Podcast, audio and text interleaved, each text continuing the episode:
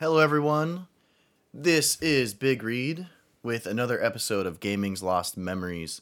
This will be episode 9, and this is going to be our spooky cast where we talk about uh, some survival horror video games uh, and anything in that the scary genre. Uh, and just wanted to kind of highlight like a few memories I have and you know kind of my take on this, but also uh, one of the games in particular led me down a rabbit hole, which I kind of like completely forgot about. Um, so we'll probably go down the rabbit hole of story time with the game um, Eternal Darkness, which uh, if you're ever in the market for you know, I think it's Generation Six is would would be the PS2 and GameCube. wow, are there a lot of great games that came out during that time? But my goodness uh, you're going to be paying like a, a, pretty good price to find some of these retro games. I, I think Eternal Darkness is going for like 100 to 120 bucks, and it's not even considered like super rare. uh, but I, I remember the craziness of Eternal Darkness, Silicon Knights, the developer, and Denis Dyack, uh, who was like their CEO and founder. Um, and I remember this at the time, but I think I forgot how absolutely nuts it was and like what happened with the studio and just the legacy of Eternal Darkness. So it kind of it took me down a rabbit hole where I have like five pages open. I was like, I completely forgot about all this. I was like, oh my gosh. Uh, so we'll, we'll kind of backtrack a little bit and talk about the horror genre just in general. So there were definitely a lot of creepy and uh, scary games way before the original Resident Evil. But what I will say is the original Resident Evil, which came out mm, mid 90s, maybe 96, that kind of created the template for how the modern day survival horror or horror game is and will be. Now, there's been uh, some games, you know, recently um, like I think Outlast, everybody says that's terrifying. I am too afraid to play it. Um, but I would say 1996 Resident Evil comes out, and that's kind of like your modern day template for what the survival horror or the scary game franchise, you know, will be. And one thing I will say, first and foremost, I don't know who else is like me out there. Um, I am terrified to play these games. Like they just absolutely get me every single time. The the the fear and the loneliness that you feel during these games. I, I don't want to say helplessness, but in a lot of these situations, like you're you're thrown in and you know it it feels like that. Like you you are the one that has to get through this crazy situation, you know, whether it be emotionally or physically, you know, as you kind of guide the character through it. And uh, it's probably my favorite genre to watch on Twitch actually. Like all the Resident Evil speed runs I throw Dark Souls in there, but hear me out, hear me out, because Dark Souls is definitely not a horror game, but they are so unbelievably creepy and like you cannot feel more alone as you go through this like super dangerous environment. So it gives me a lot of like the same feelings, and uh, th- there is a lot of like creepy stuff happening. And I would say for the Soulsborne series, Bloodborne kind of is like the creepiest slash scariest, where there are just like horrible monsters. uh, but kind of getting back to it uh, it's a genre that I've just always been absolutely fascinated by, um, and it, it's just so fun to watch. And it's really funny when you watch like you know people do speed runs of it because you're like, oh, this this I killed all these zombies, and they're like, I'm going to run around these zombies because I cannot be wasting ammo on this. And like the more you think of it, like that would kind of make sense. But could you imagine being like in a mansion? and there's zombies running around and you're like well i'm just going to go in this door and like you leave the zombies out there i'd be like no like we got to kill all these zombies as we go. Uh, but there's like so many just like so one thing i will say our medium in gaming with this genre in particular so the horror genre i believe is significantly more effective because it's a video game than the other mediums, whether it be a book, a scary story, or a movie. So hear me out here. When you watch a scary movie, yes, it's definitely scary.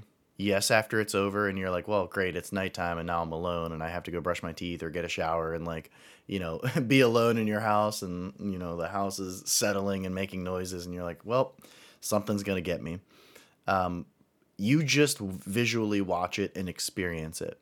So yes, it is scary. Yes, it is creepy. There can be jump scares, but I think where video games really kind of knock it out of the park, and like we definitely, I feel like own this genre uh, in our community, is when you're playing it and you're in charge of like not you so you're experiencing it but like you got to get through the situation so in a lot of like the movies like scary movies and stuff something's happening and the protagonist will either get through it or it just has a terrible ending. And i mean terrible not as in bad like terrible as in you know nobody really makes it out. You know what i mean? Um, but it could even be like the original alien you know what i mean? Where like something's hunting them it's a terrifying situation and you know essentially like one person gets out of it. Um, so you watch it though. So you kind of watch their journey. You're not them. With video games you are them like it's up to you to get from point A to point B, wrap up this story and see what the conclusion is, but it's also like your job to survive. And it makes it so much creepier and so much scarier because like like they can get you, you know what I mean? That you have that feeling of like, okay, I, I might get got.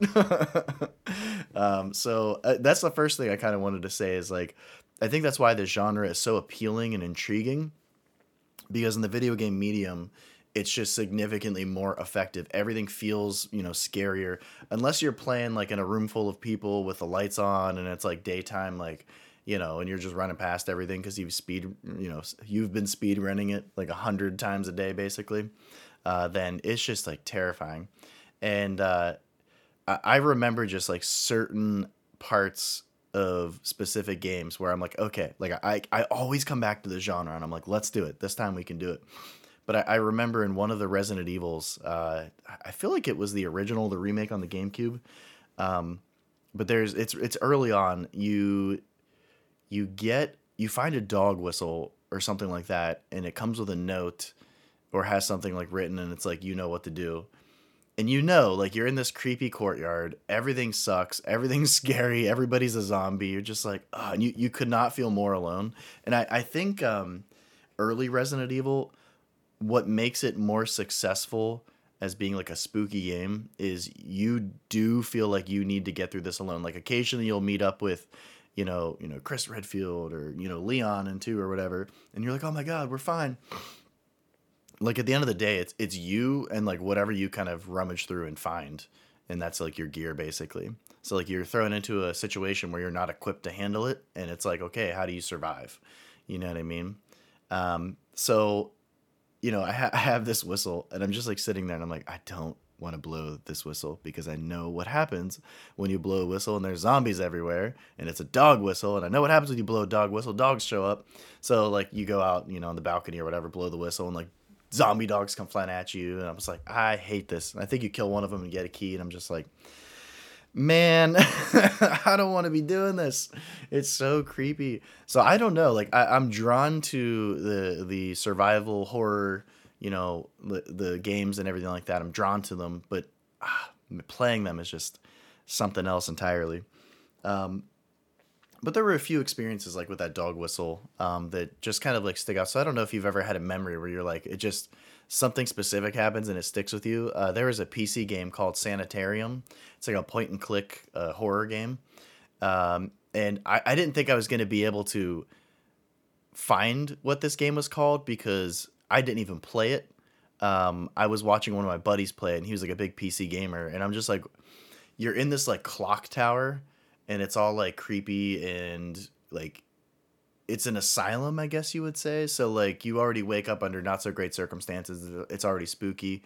Um, they, I remember like a guy beating his head against the wall, like this brick wall, and then what the moment that really stuck out to me that I still remember after like 20 years is you go up and like talk to this person and they say something creepy and then they just throw themselves down the stairs and like fall in this pit and die and i'm like what is happening here like what is this game why are you playing this um, but to go back to Resident Evil real quick, Resident Evil 4 kind of I don't want to say like peaked. I, I would say it's arguably the most popular uh, Resident Evil title and arguably the best one. Now, hear me out because what happened is it turned into more of like an action game, right? So you're still surviving. Don't get me wrong; it's still creepy. Um, but you have like way more, you know, weapons, ammunition. Um, you know, you you're you find this village basically, and all the village just starts attacking you, and then you know different creatures kind of show up. So sim- similar, you know, Resident Evil fashion, um, and it definitely feels scary, but you're it feels like you're more well equipped to handle the situation. But also, there's a lot of situations where you know you're being attacked by like a horde of zombies. So there's a lot of enemies there's a lot of shooting. So it turned it into i would still say it's survival horror but it's a lot more actiony and there's a lot more going on there's a lot more stuff on the screen. So after that with five it kind of got a lot more actiony. Uh, and there's a there's a, a funny boss. Uh, i don't think it really spoils anything because it's like here's a boss it's dead um, but it it's like a zombie bat caterpillar, and I just remember because I was playing it and my friend was playing it next to me on his console. Like we weren't playing together, I don't think at this time. Maybe we were. Maybe we're we're co-oping it because uh, the fifth one was like big on co-op.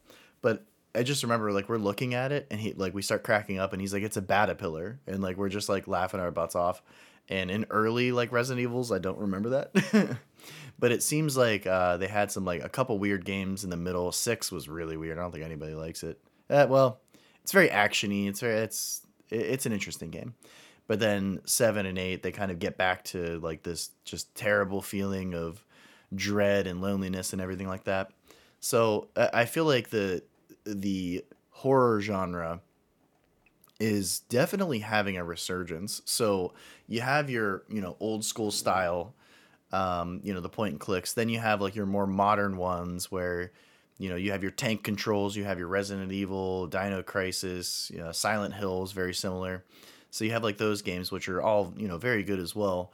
Um, and then you have your more modern, you know, actiony ones. And I think, um, you know, they're doing a really good job with the genre because I, I feel like there's just more of a, a market for it, especially with PC. So I think that's like one of the coolest things that like PC has going for it is there's such a large community and especially with you know steam i think uh, i saw an article the other day where steam hit like 30 million you know users or something like that which is absolutely insane so there's just a big market there um, it doesn't necessarily like have to start on a console now uh, which is really nice because at, at this point you know the modern day consoles are basically just lower cost PCs. You know what I mean? Like they jam a lot of parts in it, but they're throwing Xbox, PlayStation on it. So I, I can kind of like you know understand that.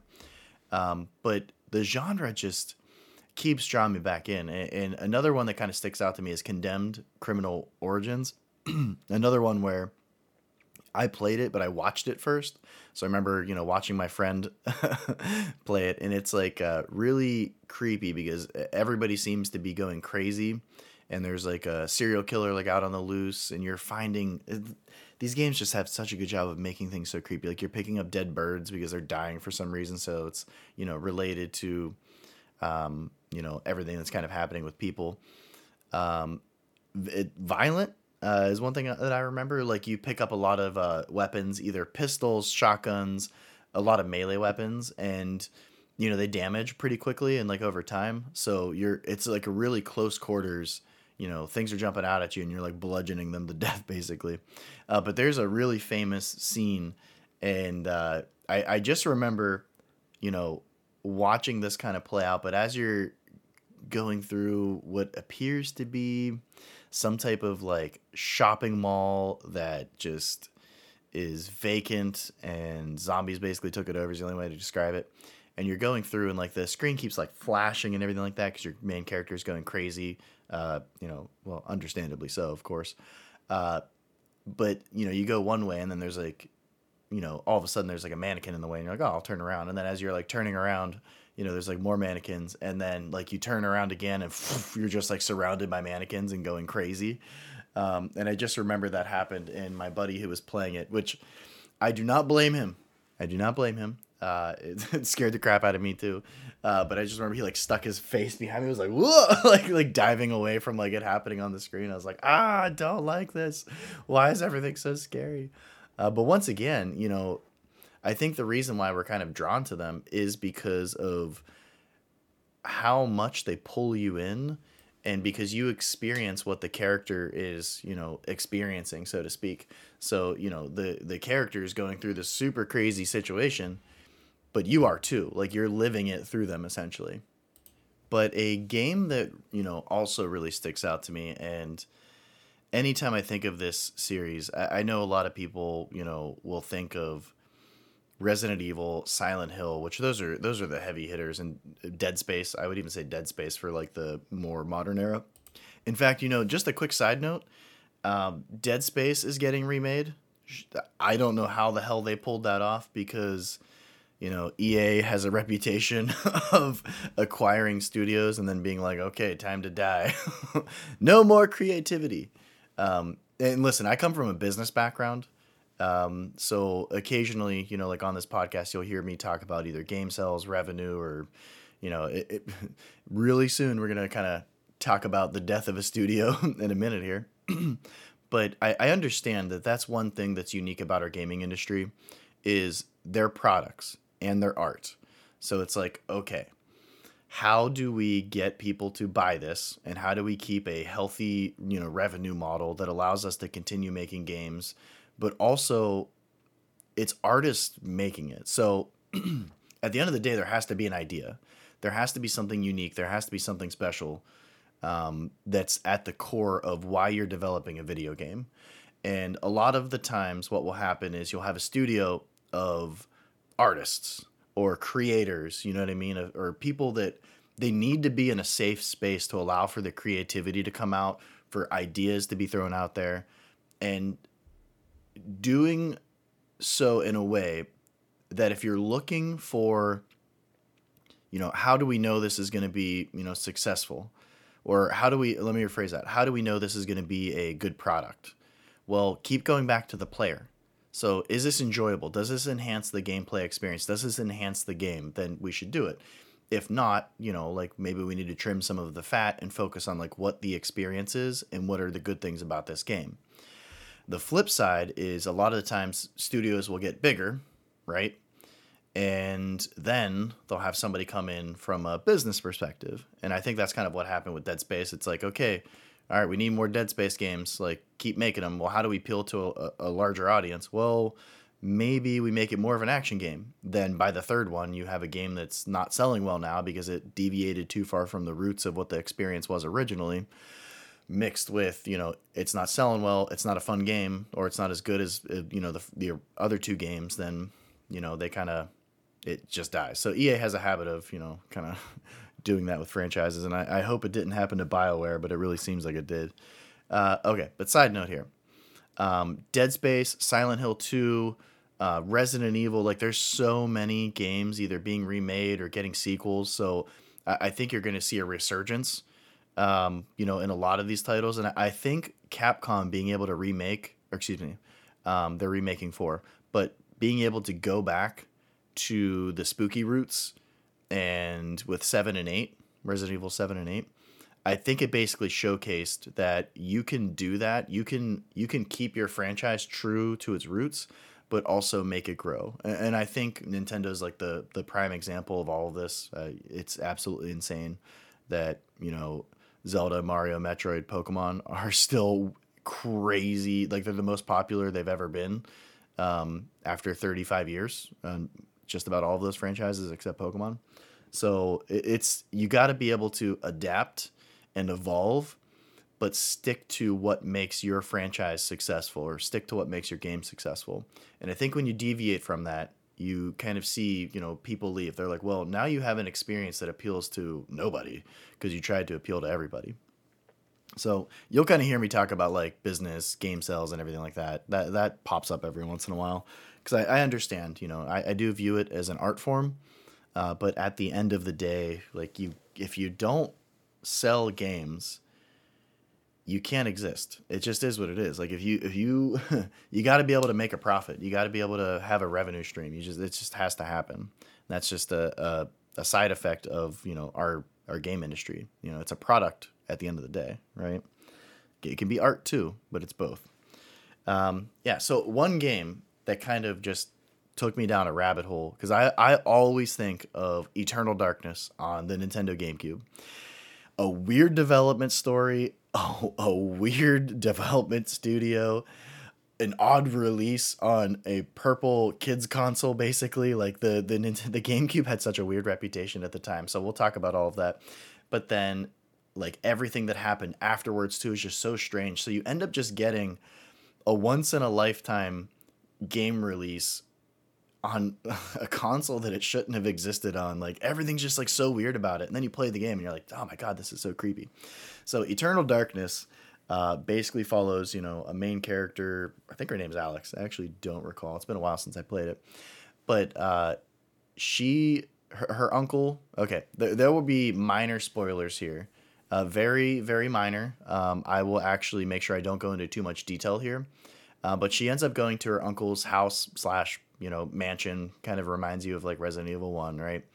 Um, she's pulled there for an event that happens. And once I, I'm not spoiling it. So she pulls it and eventually she finds the tome of eternal darkness which is like this book made of human skin it's like super creepy and it takes you through you know the history of all of these different stories in, involving these crazy ancient monsters that are trying to be like summoned into our realm or something like that right so you play through a lot of different characters uh, throughout history and they each have their own like different gameplay styles, different, you know, personalities, but it's like, hey, here's all these characters and she reads it.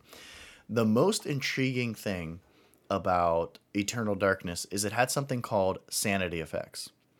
So you had a green bar and as you see crazy stuff or see monsters or just like creepy stuff's happening, you're taking damage, like your character starts to go insane. So as your bar like lowers, um, different sanity effects can happen and they are actually just designed to mess with the player. You know what I mean? It's not good for the the character either because like you know you can die and stuff like that. But it makes the game so creepy because it's like doing weird things like pretending to uh, delete your game save.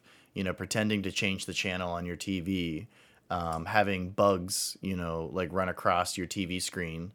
Um, even small things like soon as your sanity goes down the the little the screen literally just like tilts at an angle so it's like you have to like look at an angle it's like designed to just make you uncomfortable uh, and then there's like other things that can happen you know like um, there's a scene which it, it doesn't this isn't a spoiler uh, but it is definitely like a jump scare like she goes into the bathroom and you inspect the tub because it's like your your you know your horror game in general where like you kind of like inspect everything like it's giving you like creepy words and stuff but as soon as you do, there's a scream and it cuts to like her in a bathtub full of blood, like dead. And then like you snap out of it and she's like shaking her head and she's like, This can't be happening. So like as you get crazier, the mansion starts getting creepier, things happen to your character. It's just it's one of the coolest experiences, you know, in a game. And I'm surprised um it hasn't been utilized more. So I say that because I feel like it's a really solid uh, thing. Now I know Nintendo patented it, so maybe that's why. Like maybe uh, like other companies like legally don't want to try to use it because Nintendo might sue them. But they patented it because it is so unique. And I, I haven't really played or seen too many games that have this type of feature. Um, but it, it's just super interesting. Like uh, one of the scenes, and I hope I'm remembering this correctly. Uh, like you are in the main like area, and all of a sudden you just hear like this pounding. It sound the only way I can describe it is it sounds like a giant monster's like walking towards the mansion. It's like, and then it like stops, and there's like a moment of silence. And you're like, uh, and then you just hear this like roar, and you're like, oh my god, like what is happening?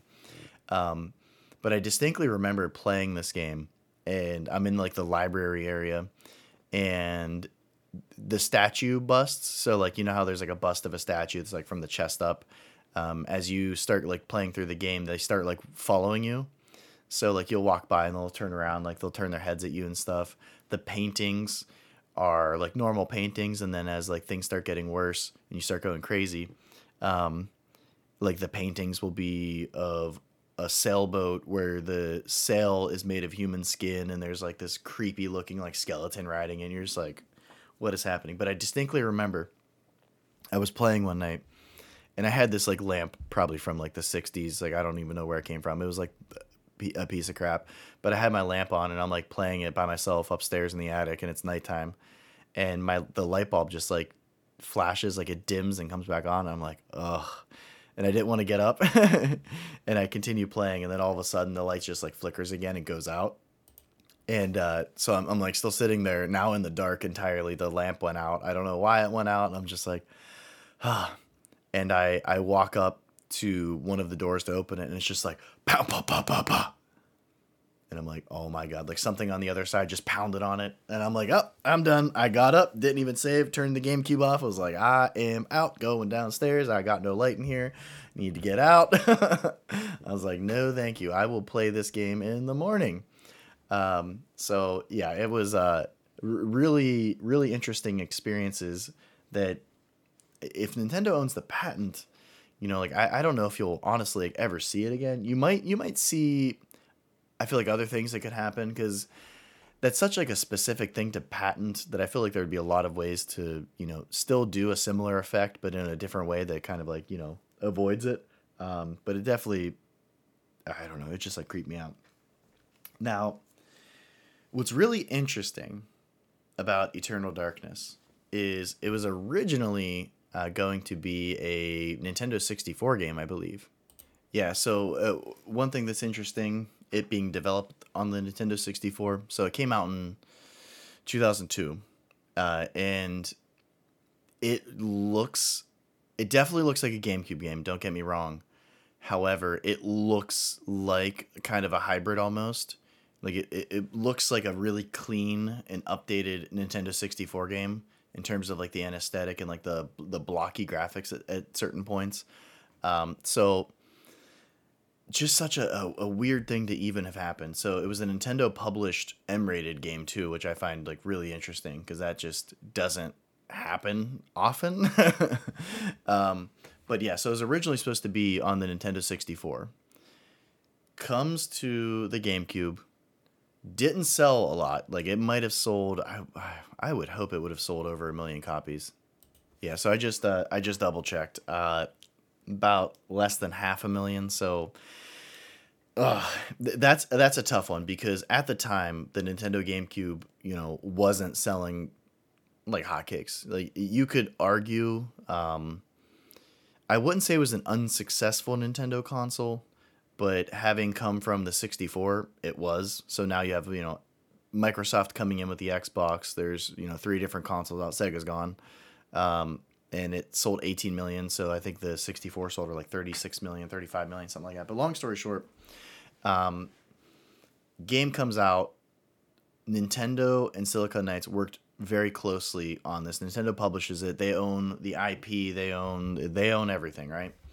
So it's it's not successful. So this is kind of where you know things get really weird because I remember at the time the you know uh, the creator of Silicon Knights um, being a very interesting character. So I don't want to like talk about him too much, but he, it seems like especially at the time and re- it might be a little bit different in retrospective, but he really I feel like he believed in his studio and he believed in the stuff that they were creating. Maybe to a fault. Like to a point where he might think that it's more than what it really is.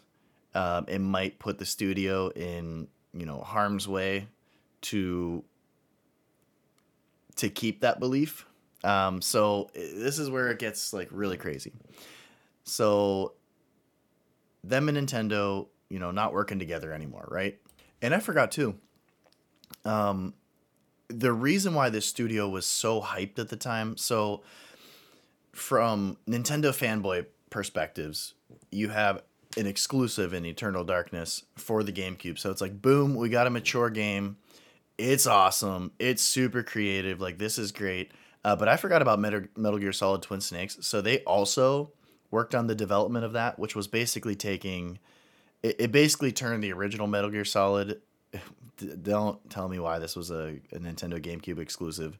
Uh, that's like a, I feel like another topic that I'd have to research a little bit because I I have an idea, and I think it was because Shiggy told Kojima or asked him like, "Hey, it'd be great to have Metal Gear Solid on, you know, Nintendo. That'd be great." Uh, but long story short, they remade the original Metal Gear Solid as a GameCube exclusive with the Metal Gear Solid 2 enhancements basically. So it, it looked like Metal Gear Solid 2. So that's a controversial game in and of itself. But you look at the studio and you have like an outspoken, you know, uh, CEO or leader, like whatever you would want to call him, and you have two like games, Nintendo exclusive that you're just like, man, from a from a Nintendo fanboy perspective, you're like, this is this is awesome. Like this studio can do no wrong. It's almost like retro game studios where you kind of like latch on to like a kind of middle like a mid tier in size like game studio that just like is super punching above their weight. So they have two amazing games, right? And they have their exclusivity with Nintendo then they end it and i i remember this being like crazy like i i, just, I feel like i remember Denis Dyack just being like completely wild like oh whatever we're gonna go here we're gonna go do this and then there's this game called Too Human right so this is kind of what led me down the rabbit hole uh, i don't know if anyone even remembers this but this was like another ultra uh, hyped up game as well so Too Human was another one of those games where the hype for whatever the hell it was was like unreal. So it was originally going to be a PlayStation game, and then they were working with Nintendo, so it was going to be a GameCube game. And I remember early images. Like this is something I'm gonna have to like go and uh, try to find. But I remember early uh, images of like this just weird looking, interesting game.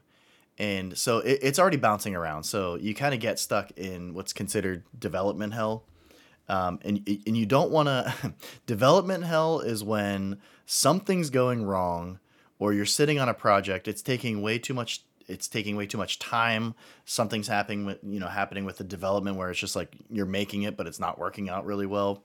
Or you know you are going significantly over budget and now the game's at risk of just being scrapped entirely. It's like hey we need 50 million to make this. And you're like uh, we spent it all and we only have like half the game. Uh-oh like what do we do here?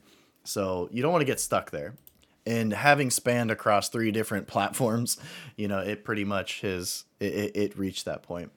So it, this was just such an interesting time because I remember how unbelievably it was like one of the most hyped games like I could ever remember.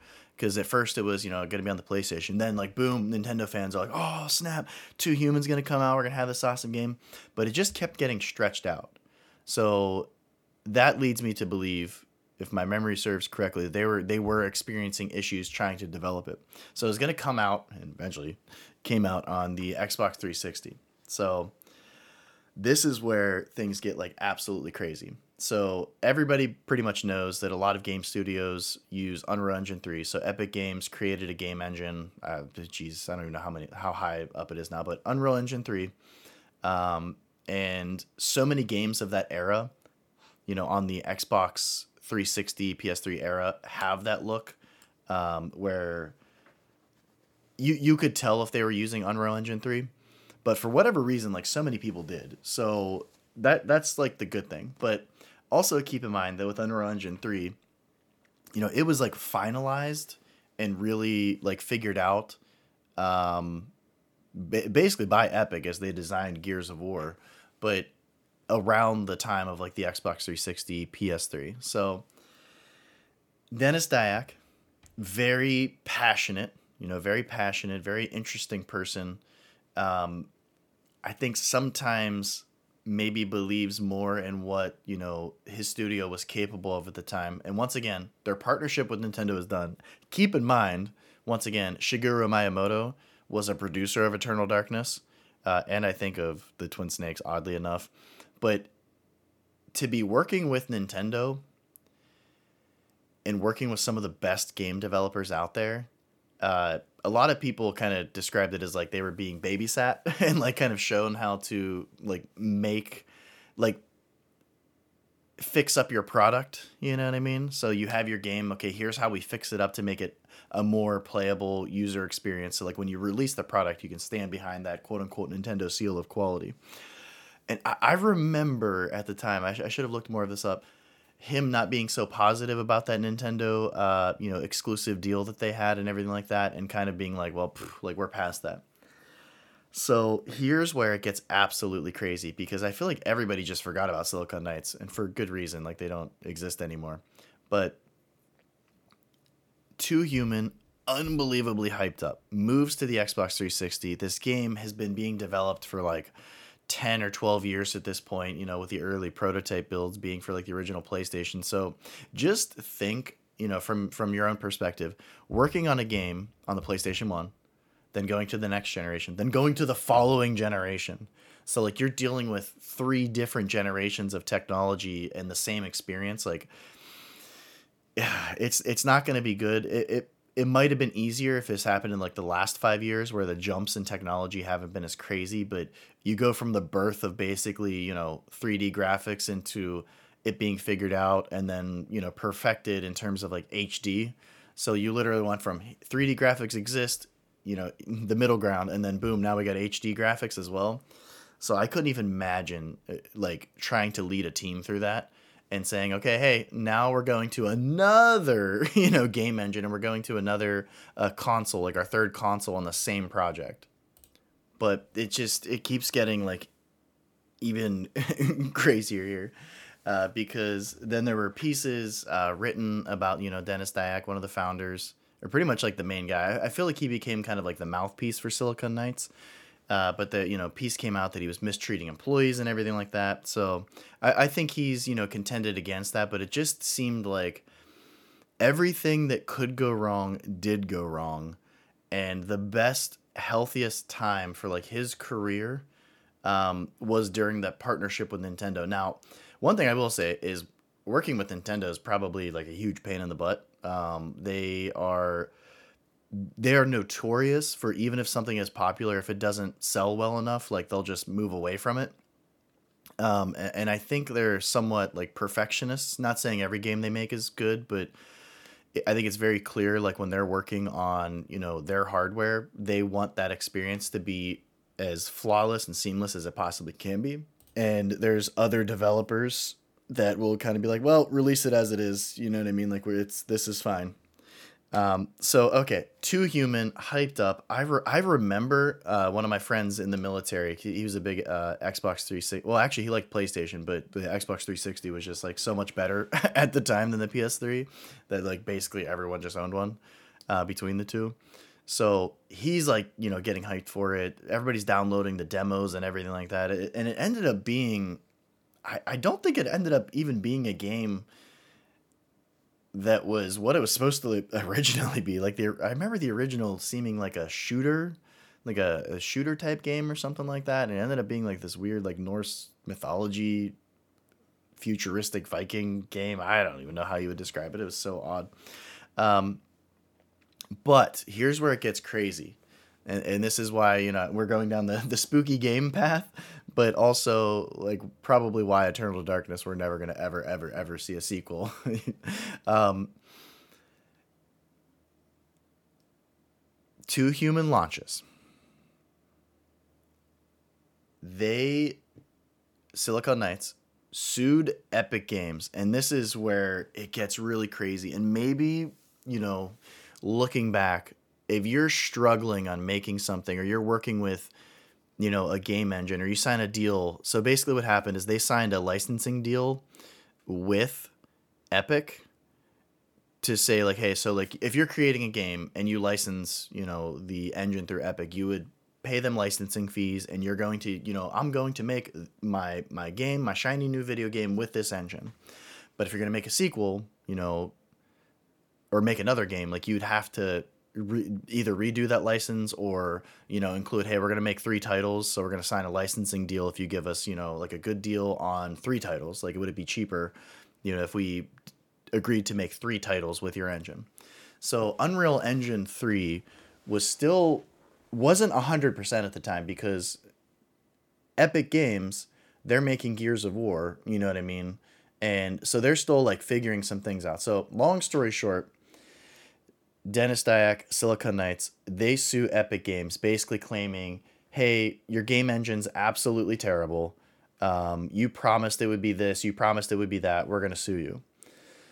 Now, lawsuits with big companies, litigation can take a long time and it can also be detrimental because if you if you sue another company claiming this, you're seeking essentially damages and, and lost revenue for like what you're experiencing. So essentially I think what was happening is they were just struggling. I, I think they left Nintendo. They were happy I think they were happy to leave Nintendo. Like I, I remember the sentiment being like, see you later. Like we don't have to be exclusive with you anymore. We're gonna go, you know, we're gonna go hang out with our hot new girlfriend slash boyfriend. Microsoft's gonna treat us right, and, and Microsoft, I'm assuming, did treat them right actually. But I think the belief in the studio was way more powerful than what the studio was capable of. And when you're sitting next to Nintendo and you know some of their biggest Shigeru Miyamoto is arguably like the greatest game creator of all time. You know, pound for pound.